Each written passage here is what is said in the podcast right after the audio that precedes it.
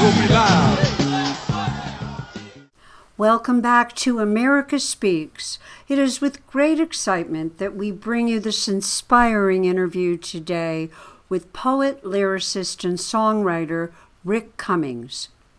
We wanted to bring you this episode on the 4th of July 2019 in commemoration of one of Rick's first remarkable spoken word poems titled We Are Taking the Country Back that he wrote on the 4th of July during the uproar over the Iraq War and all that ensued during the Bush era. Rick has an extraordinary gift of defining the times we are living through with his words, his rhythm, his rhyme scheme, and his ingenuity. I think that this history is most remembered as we can look back and identify the music, the film, the art, the literature, and poetry that keeps these events alive. Rick Cummings, in my estimation, is the voice of the people. He is our resident bard. He has a gift in creating spoken word and poetic themes that describe the madness that we are living in our country today. With that said, I would like to introduce Don't Talk to Me About Winning. Here it is. Don't Talk to Me About Winning, 2008. Don't talk to me about winning if you're speaking of Iraq, and please don't mention democracy as though we had the knack to snap our fingers and demand reform of those under tyranny's thumb. For if you saw the truth of all the harm we've done, the pain would wrench your breath away and leave you feeling numb. Be done with your silver tongued slogans or another well turned phrase. Iraqi freedom, my ass. The place is all ablaze. Shock and awe, you bet. As a witness on the ground. Half a world away, hardly a whimper of a sound. Quick on the trigger, it's the American way. Blow the smoke from the revolver stand tall and walk away. Don't bother to ask questions, we got no time for that. The facts don't matter either, rat a tat tat tat tat. It's a fine, fine mess these neocons have cooked up. Arrogance like a rancid spice in their all too empty cup. We'll redraw the map of the entire Middle East. We'll poke a finger in their eye, then blame the angry beast. We'll slice the pie and carve it up and never mention oil. A high noon hanging of Saddam set it all to a simmering boil. Don't bother to ask questions. We got no time for that. Gonna have ourselves a little war rat a tat tat tat tat. A job fit for a cowboy just in off the range, cocksure in his saddle, light crude in his veins. A good old fashioned liar, now commander in chief. His sidekick, a stoic, a sociopath, and thief. Manipulating all the levers of the powers they control. Just give the folks a little scare and steal a bundle more. You know, we're here protecting you. That's our only goal while sacking the U.S. Treasury. They've mugged our very soul. How many cannot walk? How many cannot see? How many are scared to death with haunting memories? Families laid to waste. No brothers at the table. Shipped back there for another tour, whether ready, willing, or able. How many untold stories of heroes, horrors, and hope, of saving some while finding others at the end of their own rope. Don't bother with these questions. We got no time for that. The facts don't matter either. Rat a tat tat tat tat. Talking heads say we're winning. Victory is ours if you'll just stay the course with me for just a few more hours. Gotta please my daddy's friends that make the tanks and guns. Gotta blow 'em all to smithereens for some Texas style fun. The profits shoot the moon were great rolls of the dice, and since we're holding all the cards, wouldn't think of playing nice. We'll lie and cheat and fake our way, waltz right up to the bank, and in the end won't matter none if the whole game really stank. So, yes, of course, we're winning. In case you missed the score, the math is real simple. Just add a few hundred billion more. Oh, yes, and the language we use is artful to a T. Crafted with such cunning, we've lulled Ms. Liberty. Our tentacles are long and we love the camouflage. Just tell us where it hurts and we'll give you a massage. We'll work your weary brain with words from A to Z. We'll even stretch the truth a bit if it helps you all to see that in the end we're victors live in color on TV enraptured in his Oval Office, oblivious to the last of this epic tragedy. So don't talk to me about winning or more of your bankrupt spin. We've disgraced ourselves and harmed too many to ever call this a win. Wow. Well, you know, I think it's really plain and simple to see why you are my resident bard and what your words and your observations mean to so many of us because this not only brings us back in time to feel once again the outrage that we lived through through the Bush administration but when you think of it in context to what we're dealing with today and the madness that we wrap our heads around every single day, the cumulative repercussions of who we are as Americans and who America is throughout the world is something we must respect as a people and for our future. So it's beyond inspiring to me, and I believe also to Kim when I say this, that this gives us an opportunity today to talk to somebody who can, in fact, create this template of how our cultural responses feel to us and represent all of our voices, which you really do, Rick. So, with that said, I know that throughout most of your life, you are and remain to be very politically aware. I would like to get a little context before we understand this awareness. If you could just tell us what led you to write Don't Talk to Me About Winning. In that particular circumstance, it was spring of 2008 as the campaign for the next presidential election was coming up and people were jockeying for position.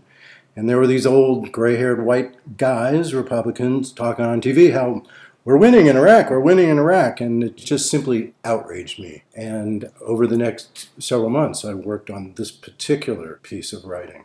Most of my writing seems to just be very spontaneous and just kind of free flowing out. And this one required a little more attention and, craft.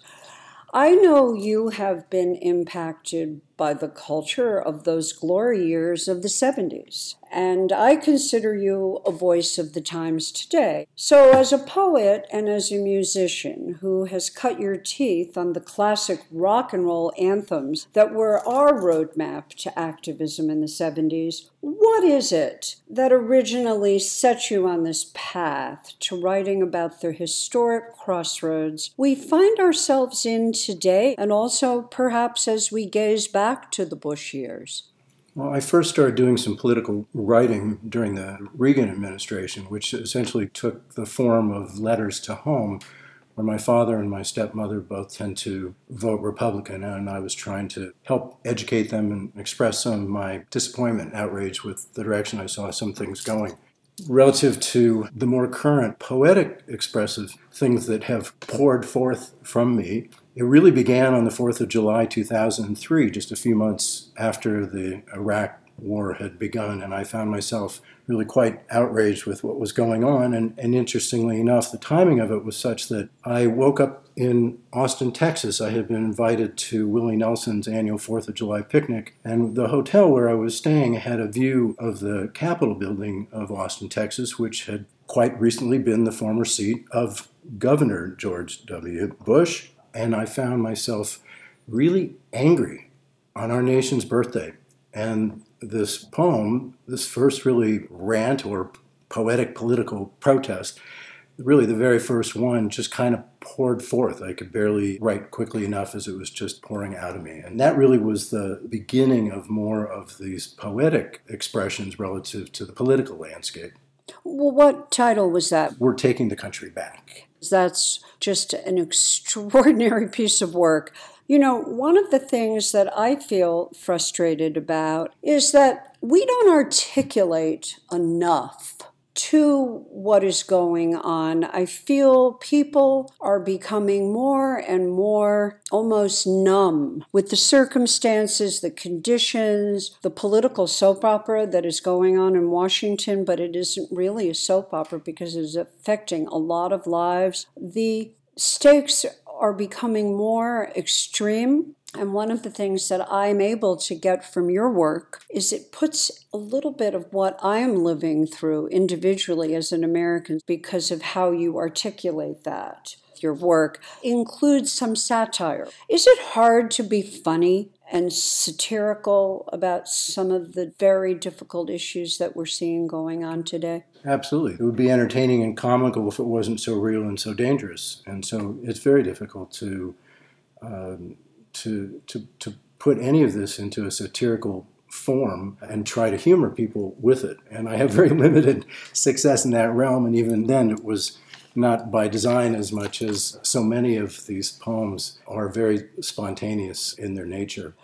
This brings to mind a piece that you wrote called Stabbed in the Back.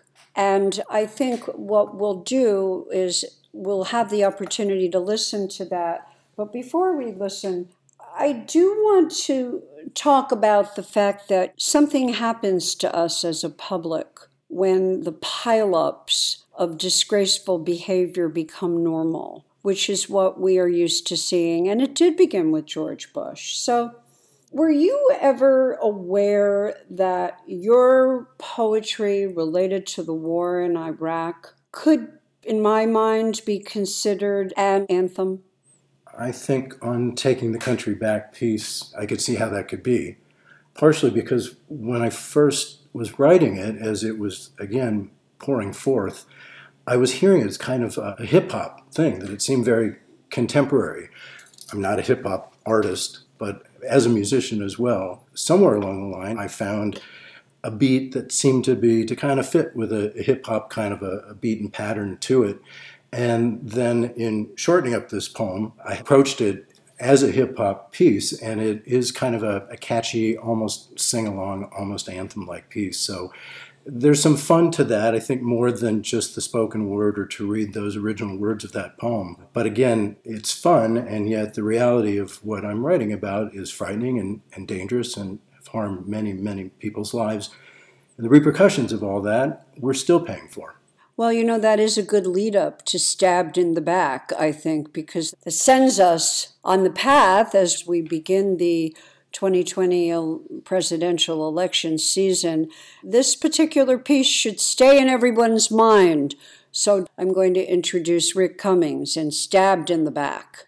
Thank you for that intro, Tish. Uh, Stabbed in the Back was written on January 14, 2017. So this is exactly a week before Donald Trump's actual inauguration. Stabbed in the back. They stab him in the back as he's heading out the door protective armor of his office, but from that cup, no more. They stab dignity and grace as though some righteous act, pushing partisan agendas, wholly absent truth or fact. They smirk and laugh at love and scoff at caring hearts, devoid of all compassion, too proud to hit their mark. Yeah, just stab him in the back as he's heading out the door, gleeful in their hatred, the kind we most abhor joyful at the power that swung back their way, arrogance and bluster back in vogue and on display. When will they realize they're blinded by their lust? Rising seas will soon engulf them. Soon enough, all turn to rust. Fiddling with pretension as the flames draw ever near, singeing our great flag as they fan the flames of fear. It's hard to understand how some humans have no heart, rejected by their parents, no love there from the start, ready to bite the hand that provides shelter from the storm, their ideas laced with holes, looking backwards, gray and torn. So drive your swords and axes, swing with all your might, you might just land a blow or two, but will perish in the light. The truth of love will scare you if your hearts remain shuttered, your brains on overload, damaged from the clutter. Cobwebs of ignorance and other hateful thoughts, too late to realize this is something can't be bought. So stab that black president if your aim is keen, revealing your own blackened hearts are ugly, dark, and mean. A reckoning will come, a pox upon your door, trampled asunder without ceiling or without floor. The floodgates will open, swallowing whole your evil ways. Could be the story of Noah, perhaps the end of days. In the end, it will not matter. Evolution will clean your clocks. Soon enough, just fossils embedded in the rocks. Kim, you and I have both remarked on how Rick's work seems to perfectly encapsulate the times. One of the first things that sort of strikes me is, is how relevant your words are, whether they were written in 2008 or whether they were written yesterday. They're timeless and they cut across so much of what's happening now in a way that is really quite striking. Rick, who have you been influenced by as both an artist, as a writer, as a musician, and as a vibrant child of the 60s and 70s? I think the initial most impactful events, which of course we all were a part of and remember vividly, was the shock of John Kennedy's assassination. I think a certain innocence went out the window, and we were young and totally floored that anything like that could happen in this country. And certainly Martin Luther King, Bobby Kennedy, those assassinations that came a few years later. I think one of the things that influenced me quite a lot was growing up with some African American folks that actually lived in our home and helped to raise me. And they were treated with such dignity and respect and as family, and they loved me like their own. And so that was a wonderful base for me to grow in my understanding, and I think it helped really dial down holding prejudice against anyone or, or people of color. I know that there's certain inaccuracy in that statement because if we look deeply enough inside of ourselves, we will probably find some kinds of prejudice. But those were such formative and impactful things to be a part of that during the civil rights era, going back to 1965, I think one of the most important days of my life was my family had moved back to Chicago, and we're now talking June 1965. The comedian Dick Gregory was leading a civil rights march from Soldiers Field in Chicago to downtown to City Hall. The infamous Richard Daley was at the helm running not only Chicago politics, but largely Democratic politics. That aside, I felt so strongly about civil rights that as a 15 year old kid, I actually ditched school that day and I took the train downtown Chicago and I was in my first civil rights march. I went to City Hall. I was the only white teenager that was there. I was cradled by all these lovely people that had participated, largely African Americans. It was the first time I ever heard the song We Shall Overcome. And it ended up being my first act of civil disobedience when Previously, Mayor Daley had suggested that the marches were peaceful, there would be no problems and there'd be no arrests. The marches were peaceful. But I guess when you're someone of that ilk and you have the power that you do, Mayor Daley just could not resist. And at a certain point in the afternoon, all these paddy wagons started pulling up, backing up to the sidewalk in front of City Hall. And they then went about proceeding to arrest us. So that first act of civil disobedience was actually we locked arms, lay down on the sidewalk, continued singing, We Shall Overcome. That was a real seminal moment in my life. And if I may just add to that, mm-hmm. the immediate aftermath of that was twofold. My father worked downtown only blocks away and came to bail me out of jail mm-hmm. uh, and said not a word, just had a look of paternal concern on his face. However, when we drove home out to the suburbs of Chicago and I walked in the door from upstairs, my mother called down, Welcome home, jailbird. My mom was really, really proud of what I had done, and that was just a hugely significant moment in my life. Maybe it's the innocence of not knowing that when you come together as a group of people, this is the spirit of America. This is what we like to think or have been brought up thinking, regardless of the outcome. Sometimes it's violent, but the courage and also the significance of using your voice and the pride that you feel. And as an artist, I question this myself often. Can you then remain impartial when you're writing about the capturing of history as you do? I photograph that and also write about it. Does it begin with a partiality, a subjectivity, or do you get to find that as you're somewhat in the midst of putting out these words, I'm trying to be objective? Well, I'm surely trying to be objective. I, I think that things have been so skewed for such a number of years now, and misrepresentations largely coming from the Republican Party, I'm sorry to say, that things are biased within me and within the, the landscape of, of the nation. Yeah, and I think that's so well put because we need to face that, the bias, because the way you had described being a part of a group that took you in, what we have today is, and I want to get Kim's feelings on this because at America Speaks, we talk about this a lot the bias, the numbness, the sealed up feelings inside, the go your own way process without thinking of all the damage that's been done. What do you think about that, Kim? Well, we've been force fed this whole fear based way of living and othering.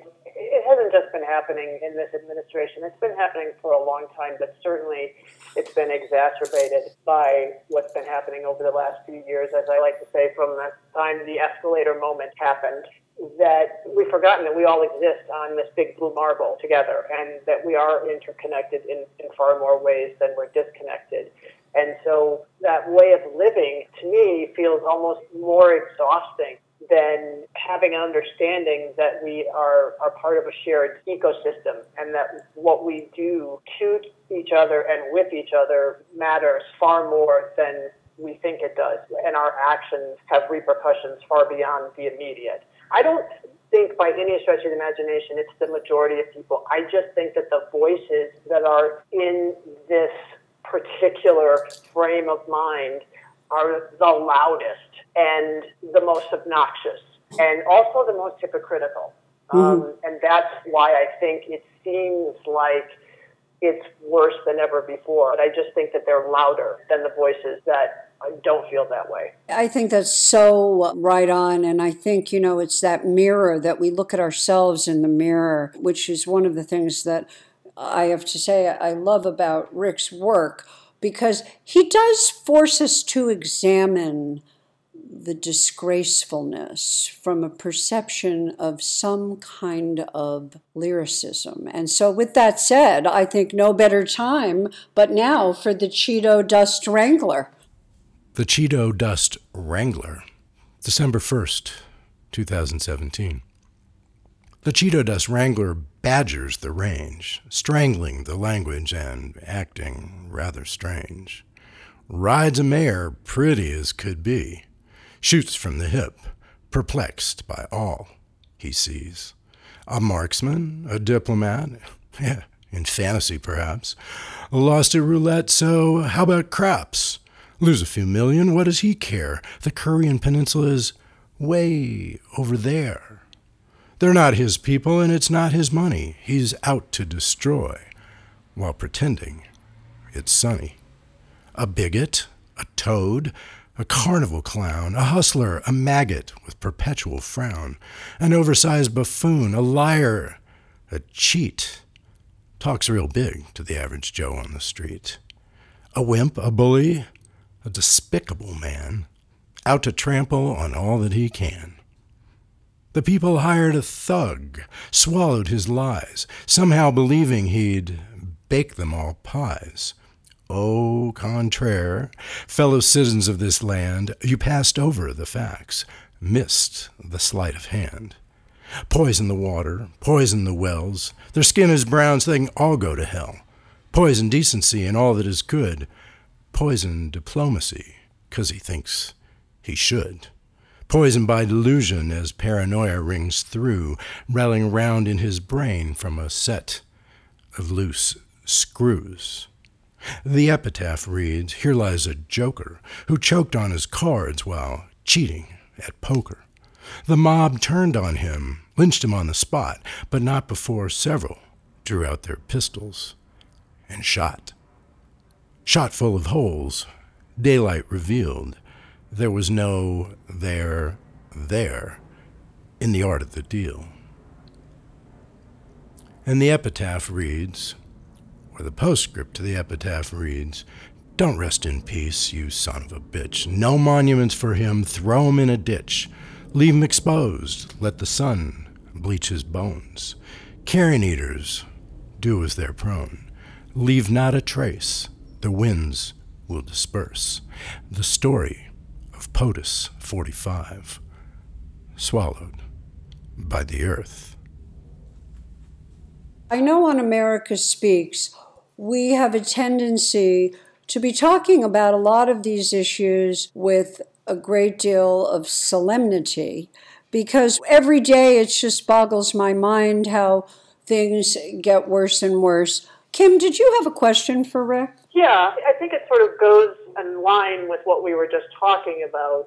I'm just curious, from my perspective, and again, I don't think this is by any stretch of the imagination the majority, but I do think that there are a number of folks who either have lost the ability to have empathy and compassion or forgotten. And you see things like if you leave water in the desert for brown people, you're a criminal and, that, and you can be sentenced to upwards of 20 years. If you feed the homeless, you can be arrested.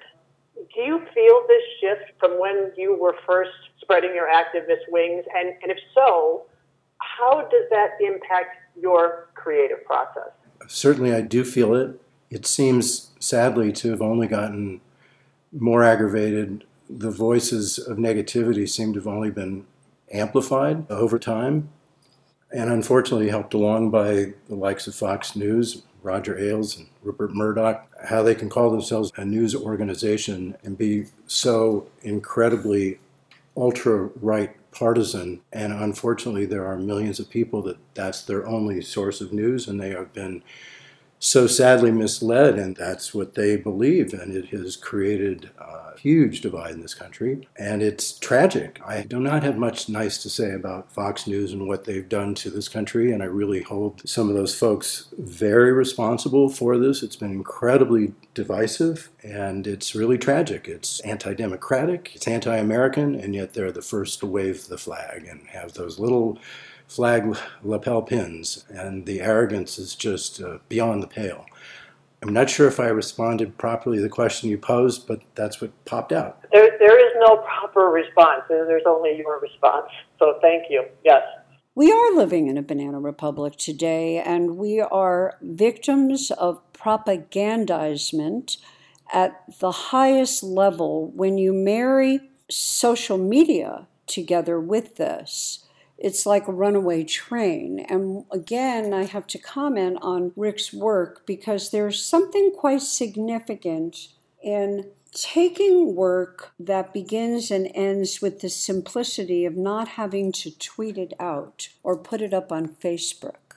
So, what I like to think of when I listen to some of these poems is who else can have the opportunity to hear them besides, of course, all of our listeners on America Speaks? But do you feel the need to put your work up on social media? I'm looking for the channels or portals that'll help disseminate some of this because, as with you and Kim and others that have responded so favorably to some of my words, and I've been like with my musicianship, it's been too much contained in my own living room or my own music room. So the times really call for courage and opportunities to get these things out there. And I have to confess to being very much a 20th century person and haven't quite made it all the way to the 21st century relative to social media and being able to, to utilize those platforms to disseminate words, music, poetry, whatever it may be. These are remarkable platforms that we can use for good and for ill. So I have not really had the opportunity to take advantage of them, nor do I actually have the know how. But I welcome the help and I recognize the importance and the, the breadth and, and reach that some of these platforms have today, and it's quite remarkable. So, with that said, I would like you to gift us with He's Contagious. He's Contagious, May 16th, 2017. His illness is contagious and he's infecting us all. We want our presidents to stand, to stand taller than tall. An impossible task for most to achieve. We want nothing less from our commander in chief. There's tension in my body. I'm wound tighter than a drum. We've elected a buffoon who's dumber than dumb. In his mind, he's the greatest, greater than Ali, a jackass of the first order on exhibition to see. Defenders he's got, but you can start to smell the rot. Question just might be simply chaos or a plot? Lordy B, can't you see we're being jerked off by a clown new to this town, a carnival attraction with a hundred and one distractions? The six headed snake is just a fake. Fire eaters and tightrope walkers tearing open the coffers of our dignity. Acting with impunity and sleight of hand, it's all about the brand. Trumpets blare boldly once again, signaling a despot is at hand. Will anyone heed the call as they smile, dancing at their backwards focused conservative ball? But here's one thing for sure there'll be no cure for the creeping rust and the loss of trust in the crumbling tower of Trump.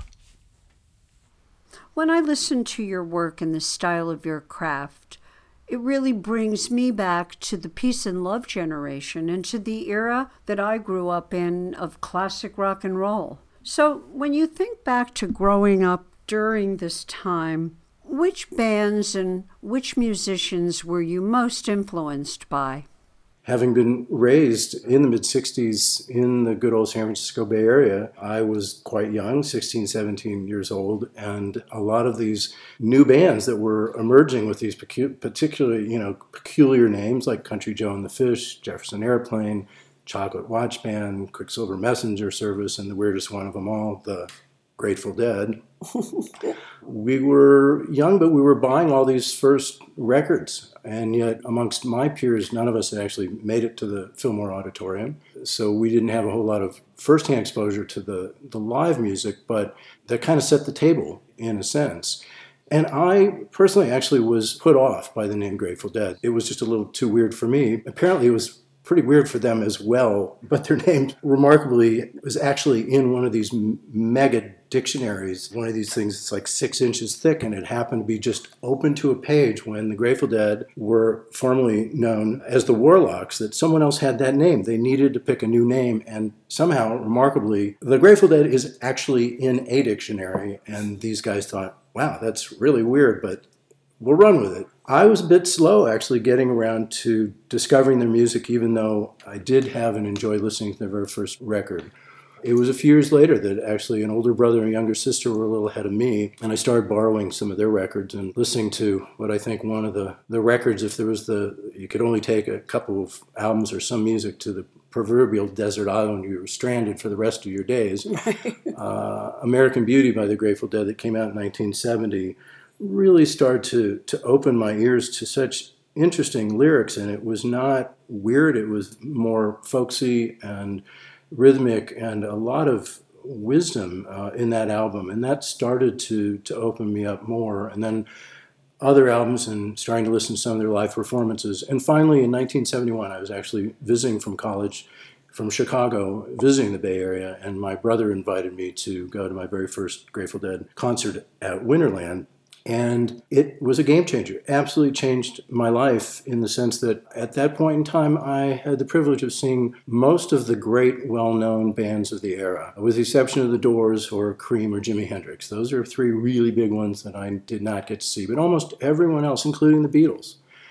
And when I first saw the Grateful Dead, I was very taken with the quality of the music there were no egotistical guys jumping around. There was no flash. It was just all about the music. And it was so pure. It was so straightforward.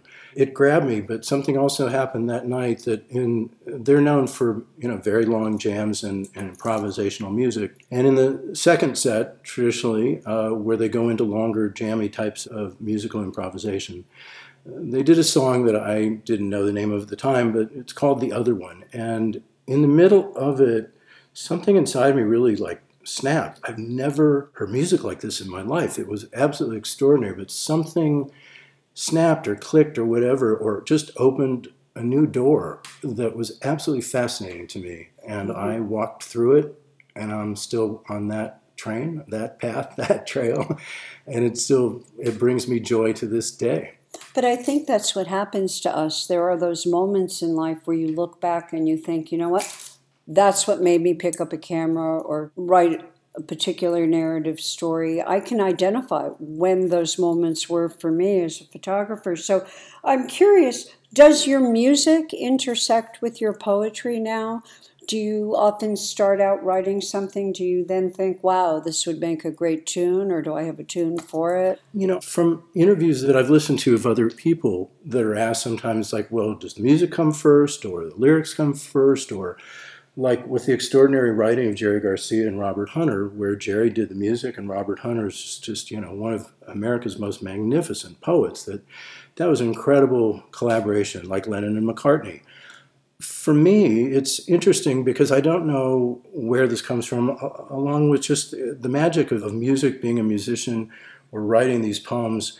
I'm a vessel. It seems when we are open, things come through us. And for me, it seems that often when I am inspired to write a poem, but more in the romantic or a, ballad, more in the musical realm as opposed to the political, I often hear some kind of a melody as I'm writing out the hmm. words. Just something comes to visit uh, hand in hand. And sometimes that works. Sometimes I can remember that melody once the, the work is actually written. And sometimes uh, I just write something and sit down at guitar or piano and, and see if there's some music that might work with these words. But as far as the intersection of, of the music and the political poetry, they're really quite different because you know, good, bad, or indifferent, so much of the political poetry is coming from a place of anger, but also so valuing traditional American values of this democracy and standing up for the truth that has really um, been put on holiday leave, it's, which is just tragic. Where my music and poetry, the musical stuff, tends to come from a more positive place, and I'm guilty of being a terrible romantic given the combination of rhythm and message that will leave a lasting impression and lead us out today with a reminder that it is we, the people, that have the power to take our country back, it is with great excitement that I introduce Rick Cummings. We are taking the country back. We're taking the country back. We're taking the country back. It's time to stand up and open up your eyes, open up your heart. Should come as no surprise. Peace is patriotic, but that there's no mistake. These Bush League zealots are sociopathic fakes. We're taking the country back. We're taking the country back. Sworn from the start to uphold the Constitution, shred behind closed doors makes us right for revolution. They say one thing, then do quite another. If it serve their ends, they incarcerate their mother. We're taking the country back. We're taking the country back. Secret arrests, black boots in the night, playing on our fears, shelving civil rights, ignoring all of history and international law Arrogance born of what? A movie they once saw. We're taking the country back. We're taking the country back. Please don't be fooled by that regular guy's smile, that easygoing manner of his presidential style. He's a liar and a louse. Of this we can be certain there's no Oz there. If you look behind the curtain, we're taking the country back. We're taking the country back. Drunk with delusion or just drunk with power. It's 11:59 and near the midnight hour. The path to peace is not through war. Let's take away the toys and shut down the store. We're taking the country back. We're taking the country back. They're without a moral code or a shred of decency, feathering their own nest while destroying our democracy. Just follow the money, you'll see what I mean. It's a sham and a scam and royally obscene. We're taking the country back. We're taking the country back. The insidious roots of darkness never seem to die. Cloaked in decency, they float another lie. Democracy will fade with all these secret sessions. It's time to stand up and teach them all a lesson. We're taking the country back. We're taking the country back. Yes, indeed, regime change begins at home. Back to Texas with this cowboy and let him there roam. Perhaps Crawford do less harm. Confine him on his ranch in his own damn barn. We're taking the country back. We're taking the country back. It's not about the right or who may be wrong. It ain't about the left or who's super strong. It's not about a vision of us in control. Try some true compassion and respect for all. Respect for all. Respect for all. We're taking the country back. We're taking the country back. These flag waving yahoos that think that might is right got a lot to learn before they get it right. God bless the world, not just our nation. We're in this together, we're all the same relation. We're taking the country back. We're taking the country back. Speak truth to power. In the end, let's pray to God this all will mend. We're taking the country back. We're taking the country back. We're taking the country back. We are taking the country back. Rick, I want to thank you so much for being on our program today. You know, I wanted us to get a chance to get a feel for your work in part one of this interview, but I want to invite everyone back for part two, where we will discuss another level of Rick's work, especially important during the Trump administration. So, next week, please join us for part two of A Conversation with Rick Cummings. It is with great excitement that I can announce today that my book, We Protest Fighting for What We Believe in, is to be published by Rizzoli Books and will be out on the market February 2020. Please go to my website, www.tishlampert.org where you can find out where you can get your copies, where I will be doing book signings, and everything that you need to know about the book tour. And once again, I want to thank James Koblenz and Kim Langbecker, without whom this episode would not be possible. And remember, America Speaks believes every one of us has a story and a voice.